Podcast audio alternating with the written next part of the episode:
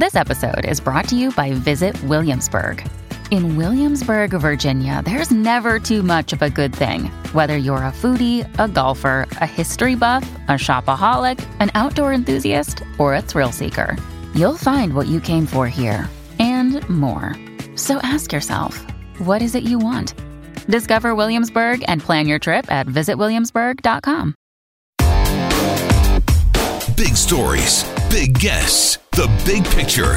Afternoons with Rob Breckenridge. Weekdays 1230 to 3, 770 CHQR.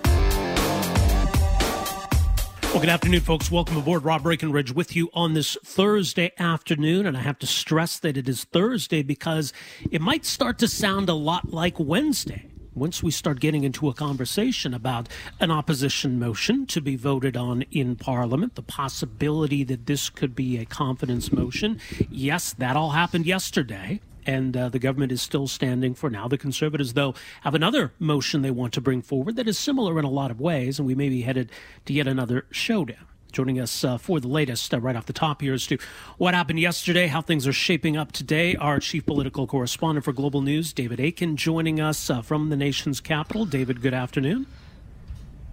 Hey, how you doing, Rob? Good to talk. Well, likewise, appreciate making some time for us here today. So, are, are we headed to uh, another showdown here, another possible confidence vote?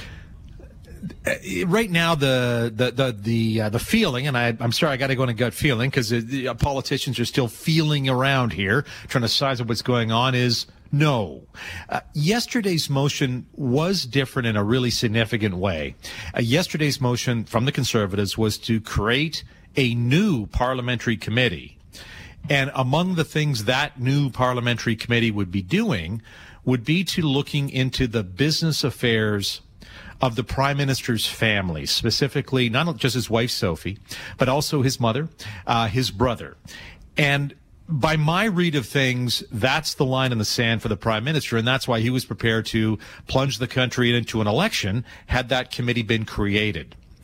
What the House is now considering, again, this is from the Conservatives, from, as it turns out, from uh, Calgary MP Michelle Rempel Garner, is a motion that would tell the government, listen, we want to know what you've been doing on PPE, personal protective gear, on ventilators. What about these contracts? How are you prepared for this pandemic? All the health questions around the federal government's response to COVID-19.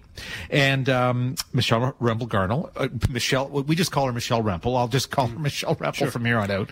She wants some detailed information, very specific information, and quite a bit of information. And so the motion that she has put to forward to Parliament right now says uh, we'd like to have all this stuff about the government's contracts, uh, who it's getting this stuff from, how much you paid for it, when did you know you needed this and that. She wants all this this information within 15 days. Um, that's that's what the motion says. So far, the government's response is basically along the lines of, "Listen, we're we're happy to give you this stuff. We'll do our best to get it to you, but getting getting it to you in 15 days." is going to be really tough because some of the people, this is the government talking, who are involved in dealing with this information are really on the front lines of dealing with the pandemic. So you see the differences here the the the one yesterday that involved the confidence vote was about Trudeau's family, personal family members. Today, it's really about the government's overall response and bureaucrats and this and that. And there seems to be some willingness or acknowledgement by the government that yes, uh, this is a legitimate uh, avenue of, of, investigation by the, the opposition, and the government will try to provide that information to the opposition, to Parliament, to Canadians, but it just might take a little more than 15 days. And so we will see as the debate occurs, uh, the discussion about this, uh, where we go. The vote, this vote on the today's motion, the one for Michelle Rempel, is uh, will not take place until next week. So we, we, certainly got a few days for people to sort of sift through this, consider this um, before there might be any declarations.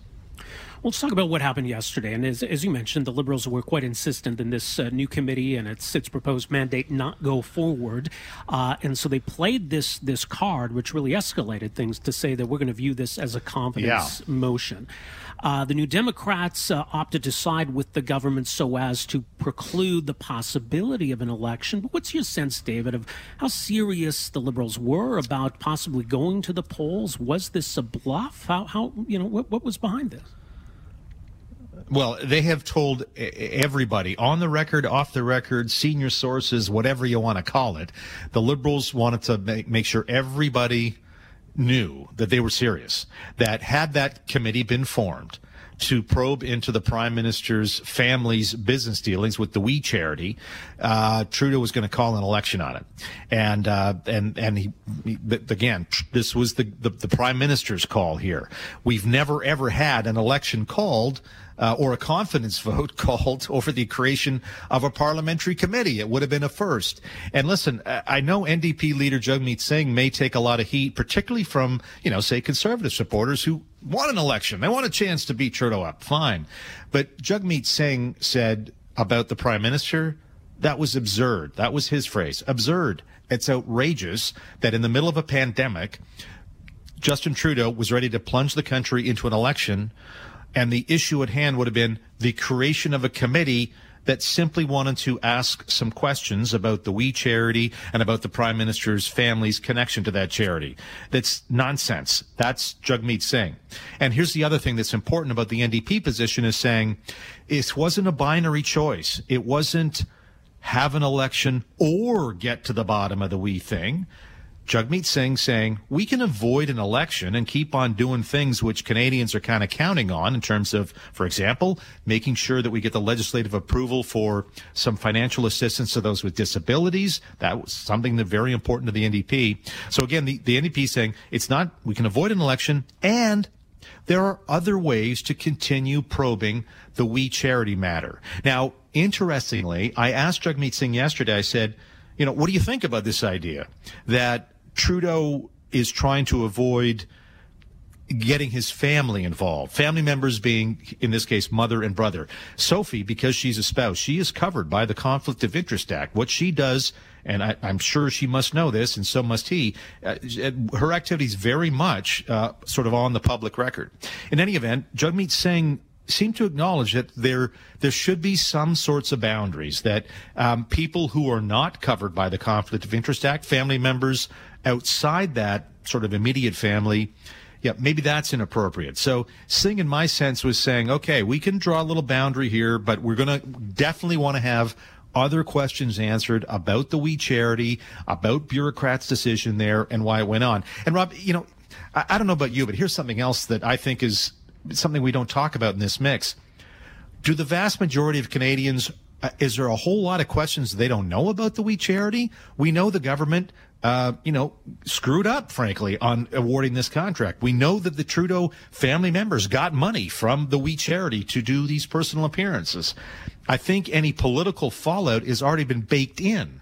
And so opposition MPs have every right to look, you know, do what investigations they want.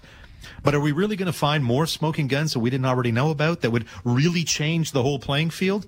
I suspect not. But again, opposition MPs have every right to say this is the information we want. I don't think that there's a whole lot of there there, if you know what I mean. But again, uh, knock yourself out. Well, and uh, there, there still is the opportunity then for some of these existing committees, finance, ethics in particular, to continue their work on, on this yep. file. Of course, we had prorogation, which uh, which which knocked those commissions out of uh, committees out of business for a bit. We've seen some. Uh, filibuster and other delay tactics uh, from the Liberals uh, with regard to the committees and, and this work. But is, is that where the focus is going to be now going forward? That the opposition parties are going to use these existing committees to try to, to get some answers to some of these questions? Uh, yes, absolutely. In fact, the NDP have an alternate proposal that they're going to put before Parliament in terms of getting more information about the We Charity. But, but I think what you just touched on, I think is correct. I think there are existing processes in other standing committees of the House of Commons, the Finance Committee, Ethics Committee, to take a broader look at this. But what I suspect the opposition may do, or, you know, maybe left to do, is fold in uh, investigations about the We Charity into broader considerations about how the government has spent money uh, during this time of pandemic. Some of it, uh, a lot of Canadians may say, yes, spend money on that. The CERB, for instance, seems to be broad, broad support for the spending the government has done on the Canada Emergency Response Benefit. That really helped out uh, something like 8 million Canadians. I mean, it was a real lifesaver for a lot of people. Okay, great. But then there's other ways, and we come back to some of the stuff Michelle Rememple's uh, focusing in on now, on the contracts to make sure we've got ventilators. Was our um, uh, the warehouses? Did we have enough PPE in warehouses? Apparently, we did not. And just recently, we have learned about a contract that the government awarded for ventilators a contract worth $237 million that went to a Montreal firm whose subcontractor just happens to be a guy who a year ago was a member of the Liberal caucus, a, a, guy named Frank Baylis. He was a Montreal MP for the Liberals. A year ago, he was sitting there with Justin Trudeau, and lo and behold, the company he's working with has just got a big, you know, government contract worth $237 million for ventilators. Um, there are some MPs who would like to know a little bit more about that contract. So you can see that there's there's other stuff besides the We Charity that is that is still ongoing, uh, still coming up, and I think MPs may now put the We Charity matter sort of in that broad context of some of the other contracts and other spending that the government has been involved in. Well, of course, full coverage of all of this, globalnews.ca. David, thank you so much for the update. Appreciate making some time for us here this afternoon. Yeah, no problem. Cheers. All right, take care. David Akin, uh, Global News chief political correspondent. Uh, so, the latest on what's going on in the nation's capital. So, the Conservatives bringing forward uh, a different motion uh, probably won't be voted on until early next week, as David said. Uh, it doesn't appear as though at this point the Liberals are, are, going to use this nuclear option and declare it to be a confidence motion. Uh, but uh, I guess one never knows. So the high stakes of yesterday, uh, things have maybe cooled off a little bit, but still some important questions, uh, I think, to be answered.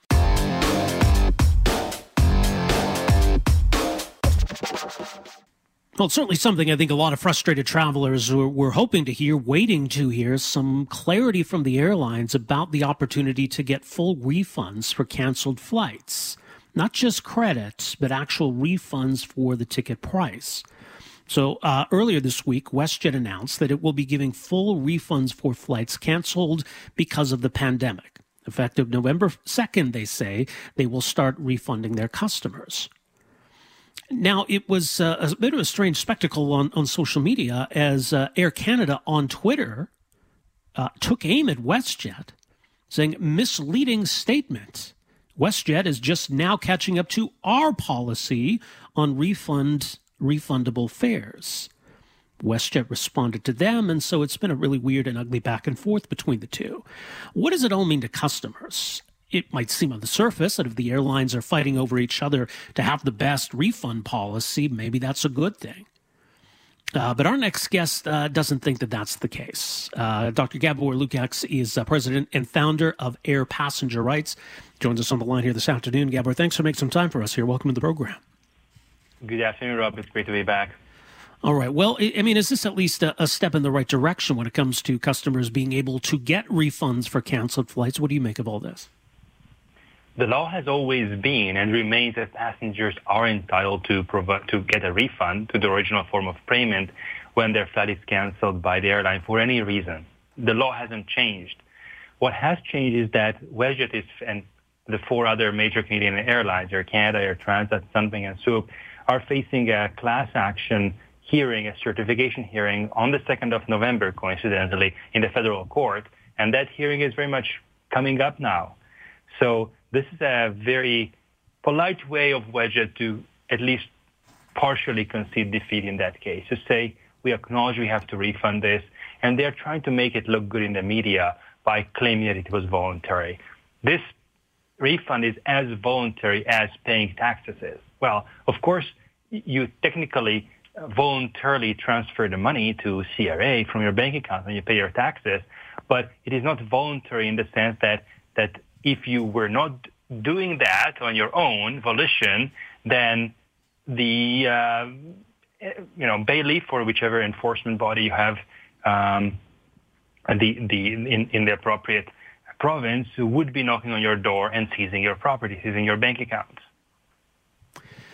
Uh, so, d- does this policy go far enough in your view? Does does it affect all canceled flights, for example?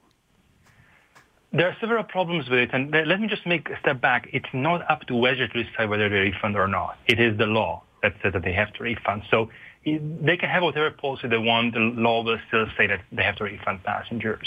So WestJet is making now a step toward compliance with the law. Uh, I would say that there are several problems here. One is with WestJet vacation passengers. They are not covered by this new compliance of WestJet with the law, and I'm perplexed why they are not. They should be. I see no reason why to exclude them. There is also a contingency of passengers who were tricked into canceling their flights. They were uh, kind of induced on the phone or in some way to state on the yes, I'm canceling, even though their flights was actually canceled by WestJet.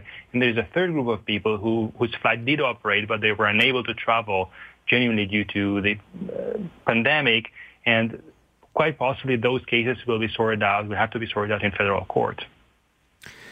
Let's talk about Air Canada as well, and, and they waded in and, and accused WestJet of, of just catching up to, to Air Canada's own policy that uh, they claim Air Canada has already been offering refunds. So, w- what's your position on, on Air Canada's approach to this? Air Canada has been deceiving the public and has been stealing the public's money because they have been refusing to refund tickets that where the flights were canceled, but the tickets was labeled non-refundable, and they are misrepresenting the meaning of a non-refundable ticket to the public. A non-refundable ticket means that if the passenger decides not to travel, if the passenger decides to cancel their flight, then they don't get back a dime. But a non-refundable ticket still has to be refunded if it is the airline which fails to provide the service. Air Canada has been simply not telling the truth to parliamentarians, not telling the truth to the public. They have been deceiving the public about this. What about the uh, the financial situation the airlines are in? And they both have certainly highlighted uh, the, the challenges they're facing as to, to why maybe there there have been certain decisions made on, on this issue, on the issue of refunds. Is is that something that the travelers should be at all sympathetic to? Is is it relevant when it comes to the rules and the laws around offering refunds? It is neither relevant nor should nor nor true. I don't have a good understanding of WestJet's finances because they are not public. I can tell you, however, that Air Canada's books don't look like they are on the brink of bankruptcy. They are just about to buy another airline, Air Transat. And the money that is used for that could quite easily be used to cover a substantial portion of the obligations to passengers that Air Canada has. They also have quite a bit of cash on their hands compared to some other airlines. So in the case of Air Canada, the argument that they would suffer financially and they would go under if they give, offer a refund has no merit, as I understand.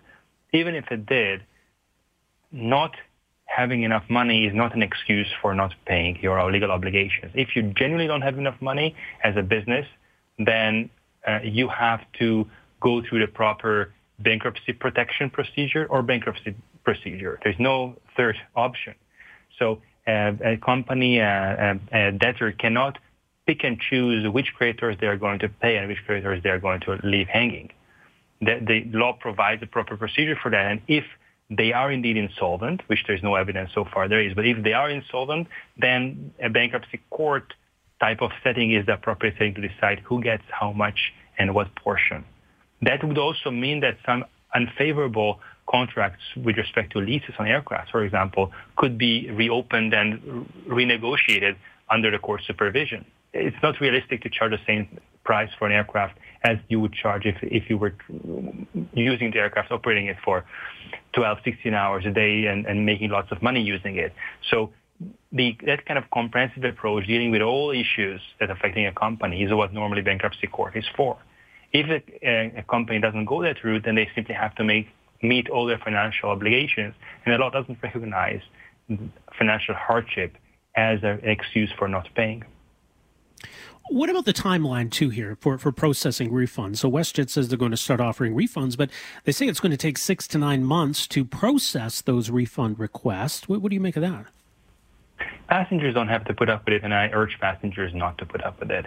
There are avenues through credit cards and especially through statutory chargeback where for example, if you purchase a ticket from WestJet online, and even if you are not in Alberta, because WestJet is an Alberta company, the, the Alberta um, Consumer Protection Act and the regulations on internet sales contracts would apply, and the credit card company has to reverse the charges. If they don't, you claw back the money, and uh, and then it will be eventually the credit card company that will have to run after WestJet or whichever airline it is to recover the money.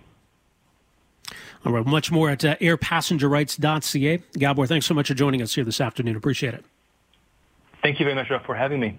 All right, take care. That is uh, Gabor Lukacs. He is uh, founder and president of Air Passenger Rights, a uh, very vocal uh, passenger rights advocate. So his thoughts on what WestJet announced this week regarding refunds, the timeline of this plan, uh, and also the uh, kind of weird intervention of, of Air Canada into all of this. And, and to see the two airlines fighting it out on social media was a little strange.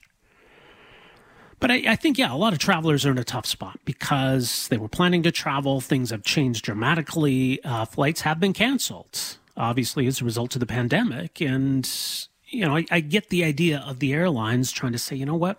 How about you just take a voucher? That way, you know, you can still fly later on when, when things are, are more back to normal but we don't know when that's going to be. And obviously, there are people facing you know financial pressures themselves, and they, they just simply want their money back. And th- there should be an expectation, I, I, think, that the airlines provide that. People can be sympathetic to their plight right now, and, and certainly these are not good times for the airline industry. Uh, but I think customers still have rights here, too.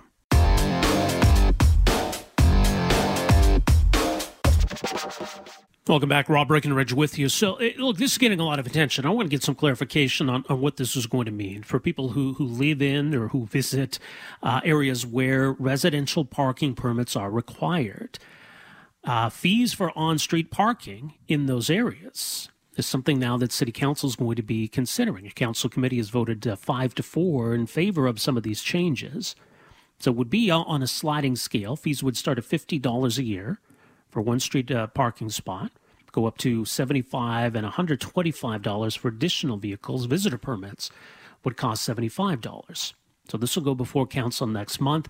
Uh, if approved, uh, it wouldn't be until 2022 that these fees would be applied.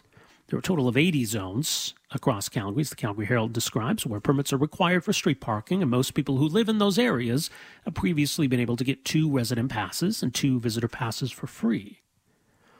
So, what, why is this potentially changing? Joining us uh, to talk more about all of this, uh, I'm very pleased to welcome to the program here this afternoon, uh, City Councilor for Ward 12, Shane Keating, uh, joining us on the line here this afternoon. Uh, Councilor Keating, thanks for joining us here. Welcome to the program. Well, no, thank you for asking because uh, that's one of the critical things we don't often see in this business is people actually seeking the facts before they make a decision. Okay, so what what what do people need to know, or what what do you think is being left out of uh, the, the conversation around these proposed changes? Well, the the word required is is interesting uh, to some degree because what these zones are is they were actually areas where uh, people have lived, and for whatever reason, and I'll use Auburn Bay and my ward as an example. The uh, new hospital was built down there, uh, and across the street was Auburn Bay and many of the construction uh, workers were parking all over the residential area. So they applied uh, for a residential parking zone, which meant that uh, you had to be a resident to park there for an extended period of time because mm-hmm. uh, of the congestion and the work trucks and a, a, number of these sorts of things. Now that has spilled over because if a employee of the hospital um, is uh, wanting to park on site, they're charged a certain fee, you know, the same as they would do in many of the office towers in, downtown or, or wherever. Um, and they've chosen to park in front of people's houses and walk two blocks rather than pay the parking uh, fee that they would pay to the hospital. So that's how they were established for situations similar or, or specifically like that. And obviously, there there's a cost to the city in enforcing these zones, isn't there? Well, there is. I mean, the Calgary Parking Authority, we've gone to the electronic uh, version now where before they had to come out, uh, manually walk the street, to see if they had a pass hanging from the, their mirror, write a ticket, and, and that cost was uh, much, much higher than it is now, and the fact they could not physically uh, cover the whole area in, in these zones and uh, across the city. So they've gone to the camera uh, aspect, and of course that just goes through, and as we know, it, it photographs, and if any of the plates are not registered, then they will mail out a ticket. Okay, so as you say, the the idea of these zones is that residents feel as though you know they, they should be the ones to park on these streets, and and that's that's kind of the idea here. So what what's going to change? Is this not going to mean that people who live in these zones would have to pay for these permits? Yeah. So the the uh, we discovered actually that the the cost of just the annual uh, maintenance, so like uh, doing the registration, going through the process, giving out the uh, the permits to hang on the, the mirrors or registering them now online um, cost uh, uh, $1.4 million over the revenue that was gained uh, because there was no revenue coming in. And the revenue was in, in fines for people who parked there who shouldn't be. Um, and the city was paying uh, $1.2 million annually to just to administer this uh, aspect of allowing them to park. Now remember, uh, this is for people who choose to park on the street. Um, most residents have off-site or off-street parking on on-site. Uh, an example in Auburn Bay, I own a condo, and we have uh, one parking uh, stall underground. Um, so if I choose not to park there and I park on the street, I'm not so sure I should get a free pass. So this would be then for people who require, you know, maybe for people who have more than one vehicle, for example. Exactly, and and that would be the so their second vehicle or the third or fourth, uh, depending on where they live. And and there's another uh, situation in Mahogany um, where uh, there are a number of semi-detached uh, across from a very large retail center, uh, and they all have double garages in the back alley. Um, yet their street is always uh, jammed with people who are going to the commercial retail spot. So there they would like to have a residential zone, meaning that you can't park there for extended periods of time or for visitors because, uh, and, and that makes sense. Um, you know, but again, if they choose not to park in their garage or on their site, um, then uh, they might have, uh, like you said, two or three, or they may choose not to because their garage is full. And we see an awful lot now of home-based businesses operating out of garages as well. So that's the essence of, of where I think the extra passes come from. So it, might also have an impact on, residents of a certain neighborhood applying to be one of these zones. Uh, is is that part of the, the, the, rationale for this? Maybe is to to really see if, if people are serious about wanting this in their neighborhood. No, I think if if you're actually being open and fair about it, um, the rest of the city is subsidizing uh, residents being able to park in front of their uh, their house, you might say, for whatever reason. Um, it could be, as I said, retail. It could be because, uh, you know, you take Kensington and a number of these, or it could be a uh, very large uh, business like the, the South Health campus or in Quarry Park is another example where you have a lot of employment centers and people were choosing to park in front of people's houses all day uh, and then walk to work a couple blocks, uh, you know, and those sorts of things. So what we're saying is the rest of the Calgarians are paying $1.4 million on an annual basis um, to allow these people to park in front of their houses. Uh, as I understand, though, in terms of the process of, of getting approval for a new zone, that this would um, this would take it out of the hands of city council. So administration would be able to to set this up themselves if eighty percent of people living in an area want this. Yeah, and I mean that's the process. And what happens now? It's an actual bylaw and of course, all bylaws have to come to council. And when you're looking at red tape and reducing it and, and trying to find savings, now the $1.4 million is the annual cost of just operating the zones once they're established.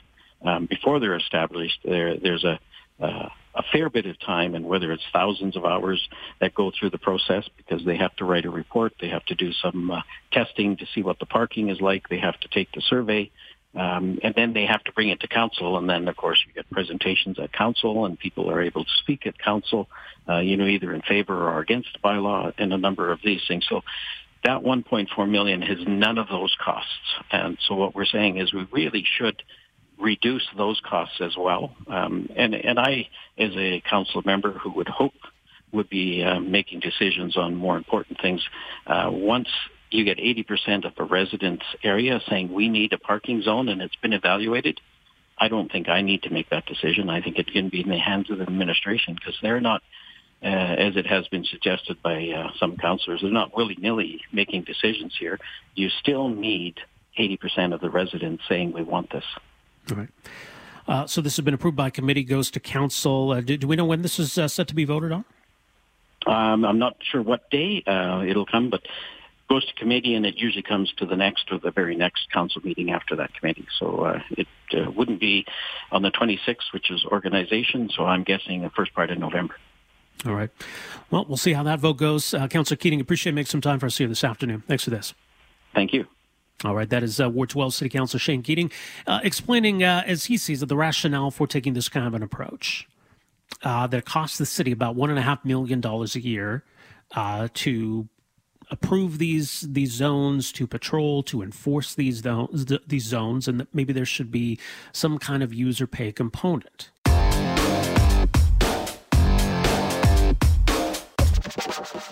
Welcome back. Rob Breckenridge with you here on this Thursday afternoon. 403 974 8255 is our number. Uh, as mentioned, we're going to get an update in about an hour from uh, Dr. Deena Hinshaw, Chief Medical Officer uh, of Health, and we'll have that live for you. Got a few other things to get to uh, before we wrap up for today. Right now, I want to take a, a look at, at, a fascinating uh, bit of history. Uh, certainly very much relevant to, to, the UK, but I think to a large extent to us as well. the story of GCHQ Government Communication Headquarters. Very innocuous sounding name. Of course, before that uh, was known as Government Code and Cipher School, even more innocuous. Uh, this is the uh, British intelligence and security organization, does the signals intelligence. And yeah, I mean, a big part of, of its history, and I think we, we think of World War II and Bletchley Park and the code breaking as a big part of that history. Maybe more recently, of course, people would be familiar with the uh, leaked documents in, in 2013, uh, the Edward Snowden affair. Uh, certainly brought the uh, the organization to the forefront.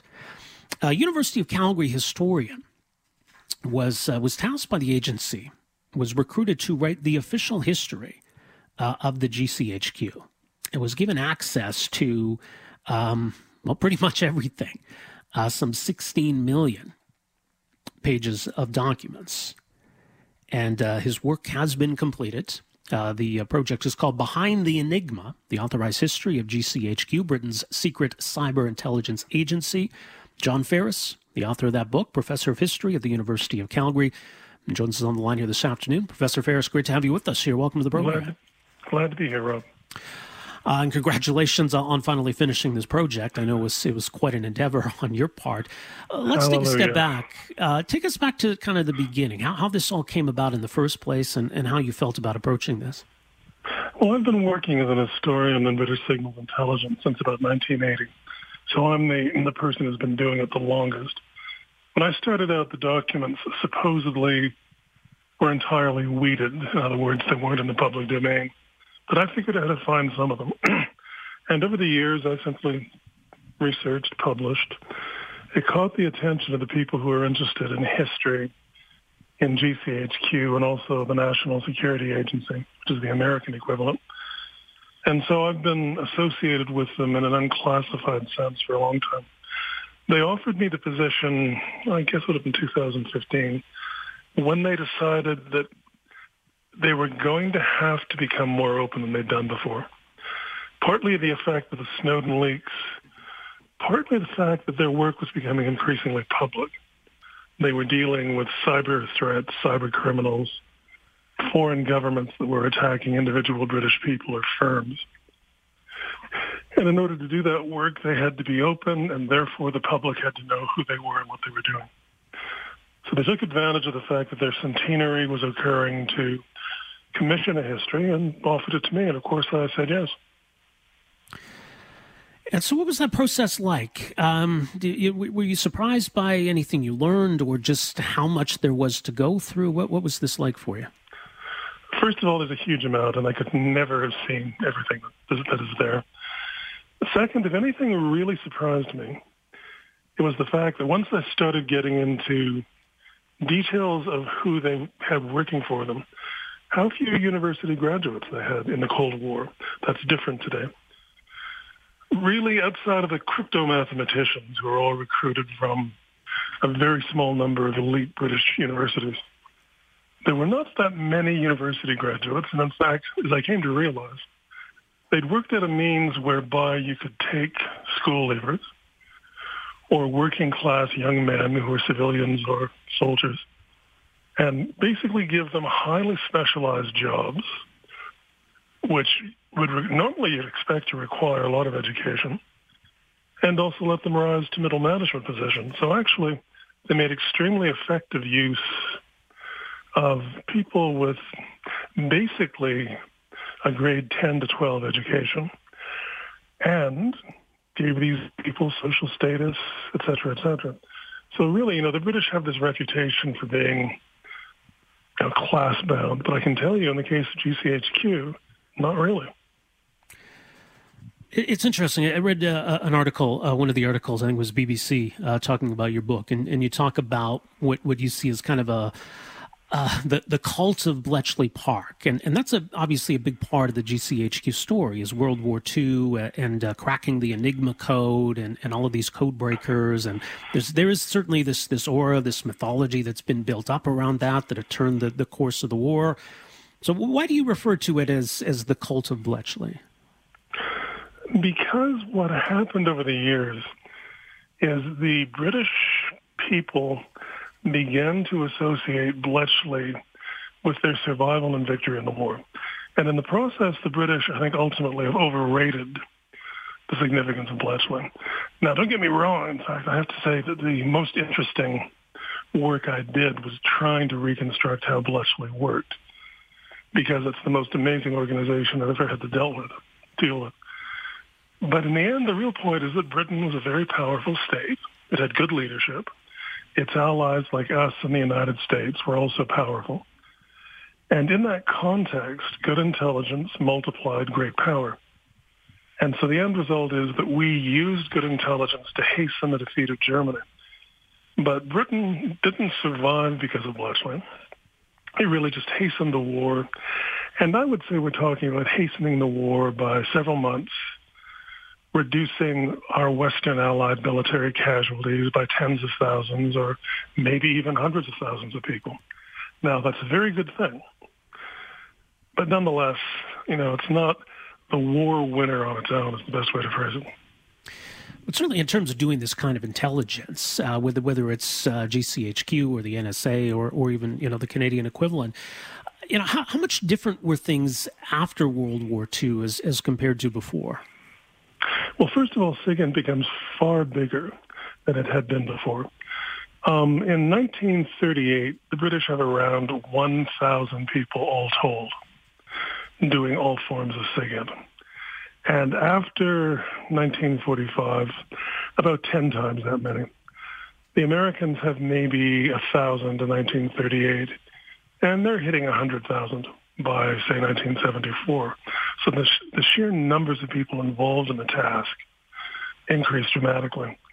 Bletchley basically creates the means by which you mathematize code breaking and apply what ultimately become computers to attacking it. And that's how code breaking is done in the Cold War. It basically relies on mathematics and computers.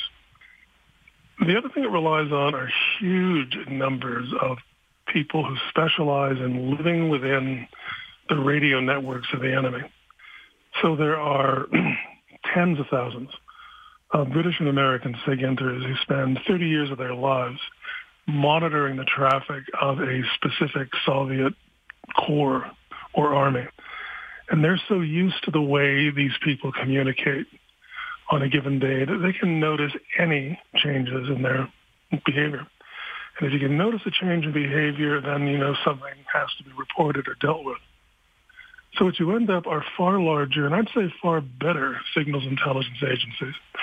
And they're widespread. I mean, there are lots of NATO countries or non-NATO countries that have very good SIGINT agencies.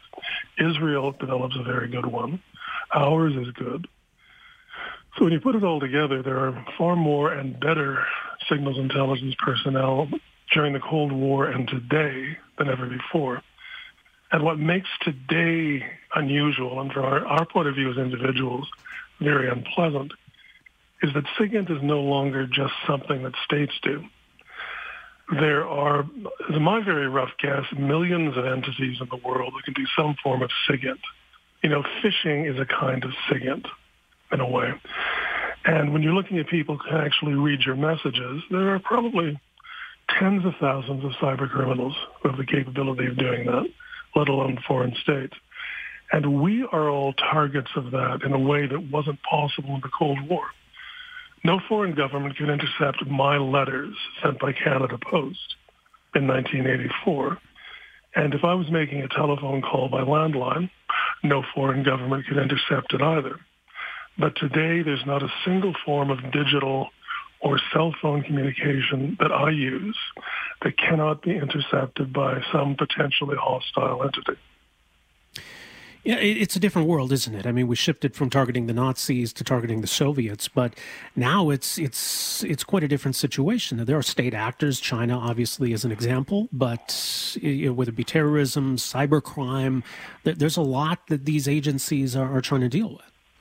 Absolutely. In fact, what's happened is we've gone from a state-to-state practice to a state and society versus state and society practice. Foreign governments, and I'm sure we too, are using cyber means to conduct subversion in foreign countries. I mean, the British and Americans two days ago announced that they had proof, and I'm sure it's all SIGINT, of Soviet preparations to conduct cyber war against the recent Olympic Games that were supposed to be held in Japan and then were canceled. Mm-hmm. We're dealing with a world where subversion of elections or anything else attacks on our individual bank accounts, um, attempts to steal commercial secrets are all part of the daily practice of states. And I'm afraid that's not going to change. It's interesting. 1946 is the year uh, that uh, the GCHQ name was adopted. That was the same year that Canada established the Communications Security Establishment. And and I guess as an aside, I, I assume these rather innocuous names are, are, very much by design. Is is that the case? Of course. Yeah. um, Government Communications Headquarters was adopted as an alternative title for GC and CS in 1942 because suddenly in Bletchley Park, you have this big organization growing out of the blue uh, near a railway station. And so the simplest solution the British can find is if they call it Government Communications Headquarters. This will explain all the radio aerials, et cetera, et cetera. So, yeah, innocuous mm-hmm. names are part and parcel of the day. Um, but, you know, as, given the fact that we were obviously World War II allies, Cold War allies, part of the Five Eyes uh, strategic alliance, um, and I, suspect we still keep secrets among ourselves. What's your sense of how open, how uneasy at times, whether it's Canada UK or the US UK, uh, how how solid that alliance is? At the moment, I'd say it's very solid. Although I can also tell you, lots of SIGINTers say to me that they're not certain the Five Eyes will last the next 20 years.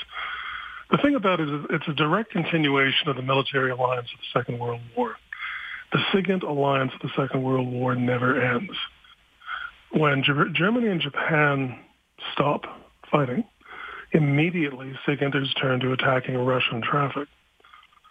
And the British and Americans make a calculated decision. They say, if we treat each other as enemies, we're going to have to spend a lot of effort against each other and we'll all be weaker against the Russians. But if we cooperate with each other closely, then we can all work together against the Russians. And what emerges is this treaty, not a treaty, it's an arrangement called UKUSA, which essentially means that American British SIGINTers cooperate deeply on all levels. They share almost everything. They give each other material that neither of them will give to their own diplomats or human intelligence or military people. And that's the same with, with CSE, our organization too. And so in other words, they're actually trusting each other more than they are their own other national authorities. And that trust has worked out basically for all of us in the Cold War and since. Um, whether it will continue is an open question. I would say that its history during the Cold War and afterward is one which did all of us very much good, especially Canada and Australia, because we got far more out of the arrangement than we put into the pot. But the mere fact that we put things into the pot allowed us to draw things from the pot. Well, I guess it's a history that's still being written in many ways, but uh, this project is complete. The book is called Behind the Enigma The Authorized History of GCHQ, Britain's secret cyber intelligence agency. John Ferris, has been great talking to you here today. Thank you so Thank much you. for joining us. Take care. You as well. That is uh, John Harris, professor of history at the University of Calgary. Um, who, uh, yes, was was awarded this uh, really important task and responsibility to tell this authorized history. Uh, again, the book is called Behind the Enigma. Thanks for downloading and listening to the podcast. Don't forget to subscribe, rate, and review for free at Apple Podcasts, Google Play, or wherever you find your podcast. You can also find me on Twitter at Rob Breckenridge, and you can email me, rob at 770chqr.com. Talk to you next time. Afternoons with Rob Breckenridge, starting at 1230 on News Talk 770 Calgary.